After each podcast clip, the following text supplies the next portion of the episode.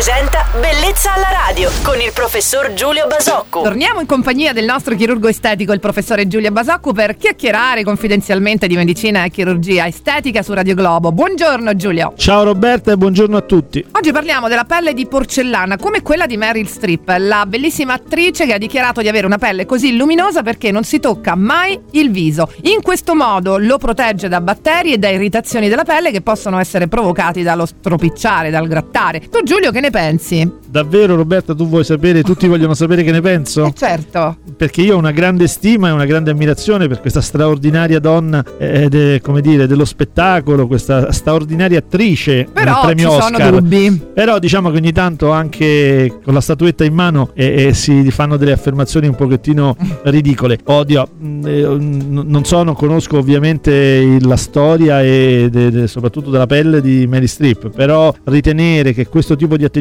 sia la- la- il segreto per mantenere una pelle meravigliosa, una pelle eh, come la porcellana, probabilmente è un po', fa un po' sorridere. La pelle va Eh sì. curata, la pelle è un, un- un tessuto delicato che va, di cui bisogna prendersi cura dal punto di- da tutti i punti di vista, con un'alimentazione corretta, con uno stile di vita sano, con quindi i prodotti e le attenzioni che da sempre eh, i dermatologi e chi si occupa di pelle ci consigliano e ci indicano. Quindi direi che eh, tutto questo, ma soprattutto una vita condotta, eh, uno stile di vita condotto in una certa maniera, porta ad avere una, una- una bella pelle, eh, grazie anche alla genetica. Insomma, diciamo che c'è molto, ma ridurre tutto al non mi gratto il viso e mi proteggo in questo modo da irritazioni mi sembra un po', come dire, forse un- una butad. Certo, Giulio, che queste attrici hanno davvero tutti i modi un po' bizzarri eh, per rimanere giovani, non è l'unica. Sì, sì, poi sono il modo sempre lo stesso, ma insomma, diciamo che sì, hanno dei modi un po' bizzarri. Bene, ringraziamo il nostro chirurgo estetico Giulio Basocco di tutti questi preziosi consigli che potrebbero essere anche personalizzati se ci scrivete una mail a bellezzalaradio.radioglobo.it specificando il vostro problema. Buona giornata Giulio, a domani. Ciao Roberta e buona giornata a tutti.